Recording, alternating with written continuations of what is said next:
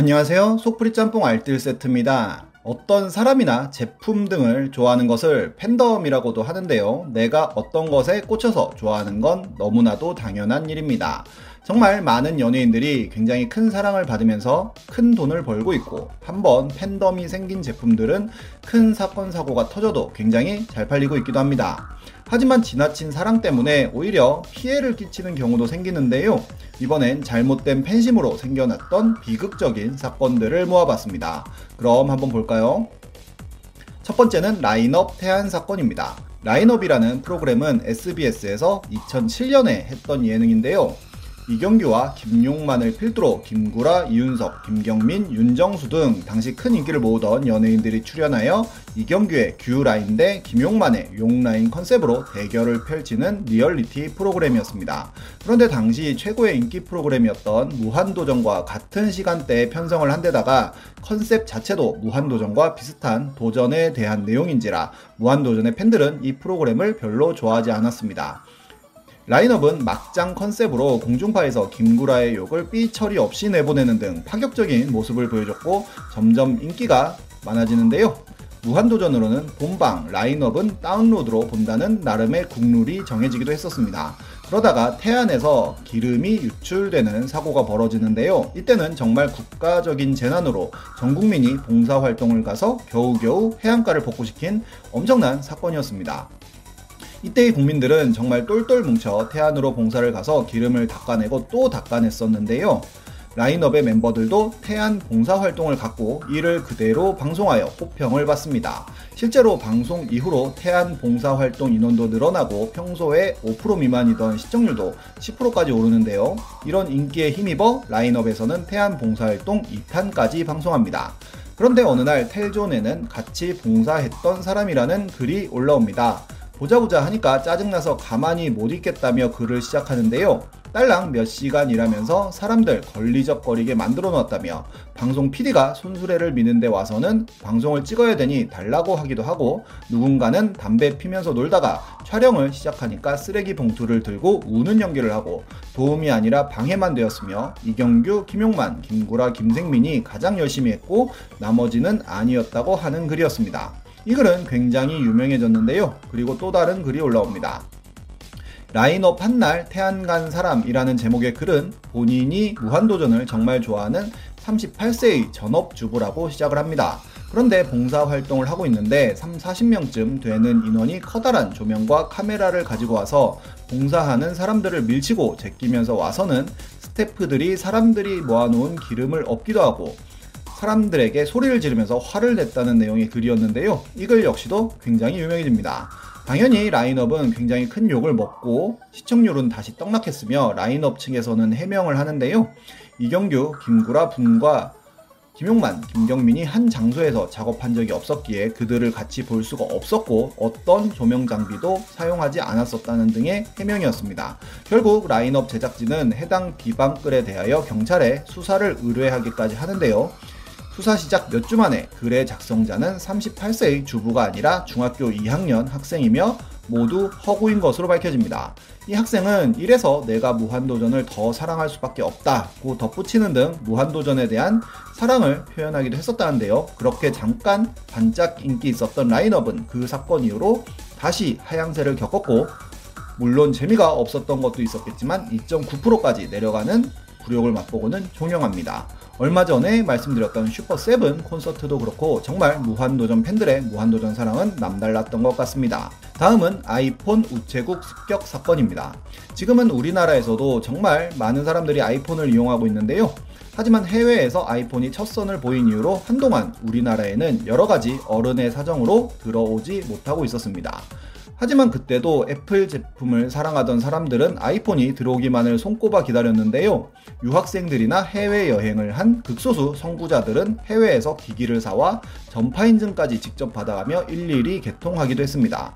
연하의 햅틱이나 옴니아 같은 핸드폰을 쓰던 우리나라 사람들에게 아이폰은 완전히 신문물이었던 것입니다. 정말 아이폰은 폭풍의 핵 같은 존재였고 KT 한정으로 우리나라에도 드디어 아이폰이 들어오게 되는데요. 굉장히 많은 애플 팬들은 열광했고 KT는 사전 예약을 11월 22일부터 받기 시작하여 28일부터 공식 출시를 합니다. 그런데 문제는 28일이 토요일이라는 점이었는데요.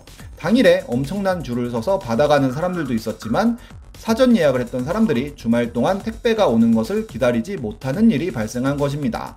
이분들은 더 이상 참지 못하고 우체국을 직접 찾아가는데요. 물론 급한 사람은 우체국에서 직접 찾아갈 수도 있긴 하지만 이렇게 때로 몰려가는 경우는 이때가 전무후무했습니다.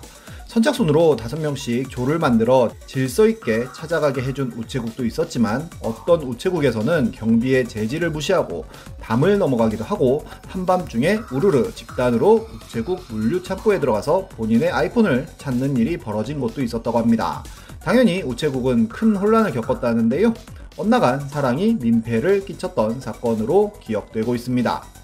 다음은 백현 친형 결혼식 사건입니다. 엑소는 한 5년 전까지만 하여도 우리나라 최고의 원탑 아이돌이었는데요. 인기가 많았던 만큼 사생 팬들이 많기로도 유명했었습니다. 한 멤버가 호텔에서 쉬고 있을 때 팬들이 객실에 녹음기를 설치해놓고 샤워하는 소리를 녹음하기도 했었고 화장실에서 사진을 너무 많이 찍어 아예 멤버들이 보초를 서주기도 하며 비행기를 따라 타서는 자는 모습을 촬영하는 등 정말 심각한 일들이 많았습니다. 그런데 백현의 친형이 결혼식을 하게 되었고 당연히 백현과 엑소 멤버들도 참석을 하게 되었다고 합니다. 그러자 어디선가 그 소문을 들은 엑소 팬들이 우르르 몰려갔다고 하는데요. 결혼식에는 관심도 없고 카메라를 들고는 백현 오빠 나 좀 봐달라며 방해를 합니다. 식이 끝나고 사인해주겠다고 물러나 달라며 설득했지만 무시하고 막무가내로 달려들었다는데요. 백현의 한 지인은 엑소가 축가를 부르자마자 갑자기 몰려오면서 우르르 와서 사진을 찍고 의자 위에 올라가 동영상을 찍더라며 결혼식의 주인공은 상관없이 사진을 찍고 사인을 받겠다며 하객들의 길을 막았다고 합니다. 이건 정말 결혼식을 한 백현의 친형이나 결혼식에 참석했던 하객들에게 아주 큰 민폐인데요. 진짜로 참석했던 팬인지는 모르겠지만 우리가 왜 거기까지 가서 난리쳤을까 화내는 거 귀엽더라며 성격 좀 죽이라는 글을 남기기도 했습니다. 다음은 안정환 욕설 사건입니다. 안정환은 월드컵 4강 신화의 주인공으로 자타공인 레전드 선수인데요. 월드컵 이후로 이탈리아에 진출하기는 했지만 이탈리아의 텃세로 성공을 하지는 못하고 우리나라에 유턴합니다. 그리고 수원 삼성의 2군 경기에서 뛴 적이 있는데요. 전반 6분 만에 안정환이 골을 넣자 상대팀인 FC 서울 관중이 막말을 시작합니다. 쪽팔려서 세리머니도 안 하네 부터 시작하여 승리수당 2천만원 받는 놈이 2군에서 뛰냐 얼굴 좀 생기면 다냐 등 심한 말을 했고 서울이 골을 넣자 안정환과 비교할 수 없는 선수라며 지속적으로 안정환을 자극하는데요. 나중엔 딸이 너 안 닮았더라 등 가족을 언급하는 막말까지 합니다. 결국 안정환은 참지 못하고 관중석에 들어와서 그들에게 한마디 하는데요. 결국 안정환은 퇴장 명령과 함께 벌금 천만 원을 냈다고 합니다. 하지만 막말을 했던 팬은 아무런 징계를 받지 않았다고 하네요. 다음은 꼴리검 사건입니다. 그래도 다른 편에 비해 이건 좀 귀여운 편이긴 한데요. 롯데 팬들의 야구 사랑은 정말 유명합니다. 그런데 2009년 4월 23일 문학구장에서 벌어진 SK와의 경기에서 롯데 주장 조성환이 최병용의 공에 얼굴을 맞고 광대뼈 골절상을 입는 아주 큰 부상을 당하는 일이 벌어집니다. 그런데 최병용은 사과의 제스처도 없이 그저 연습 투구만 하여 롯데 팬들은 크게 화가 나는데요. 그리고 다음 SK의 공격에서 박재홍의 타석에 롯데 투수 김일엽은 박재홍의 몸쪽으로 공을 던집니다. 박재홍은 공에 맞지 않았지만 바로 화를 내며 마운드로 뛰어갔고 벤치 클리어링이 시작됩니다. 그러면서 이를 말리는 공필성 코치에게도 굉장히 화를 내는데요. 이미 SK 때문에 주장을 잃은 롯데 팬 입장에서는 엄청나게 화가 납니다. 그리고 세월이 흘러 5월 5일 어린이날 롯데와 SK의 3연전이 시작되는데요. 5월 6일 경기에서 박재홍의 타석에 1루 쪽 관중 한 명이 칼을 휘두르면서 달려갑니다. 다행히 장난감 칼이었고 큰 불상사는 없었지만 이 짤은 지금도 많은 패러디가 되어 회자가 되고 있고 박재홍의 신변을 우려한 김성근 감독은 시리즈가 끝나지도 않았지만 박재홍을 인천으로 올려보내기도 했습니다. 그 칼에는 재홍아 이려비에게 사과는 했느냐라고 적혀 있었다고 합니다. 정말 누군가를 좋아하면 바에서 까가 되는 것 같네요. 지금까지 속풀이 짬뽕 알뜰 세트였습니다.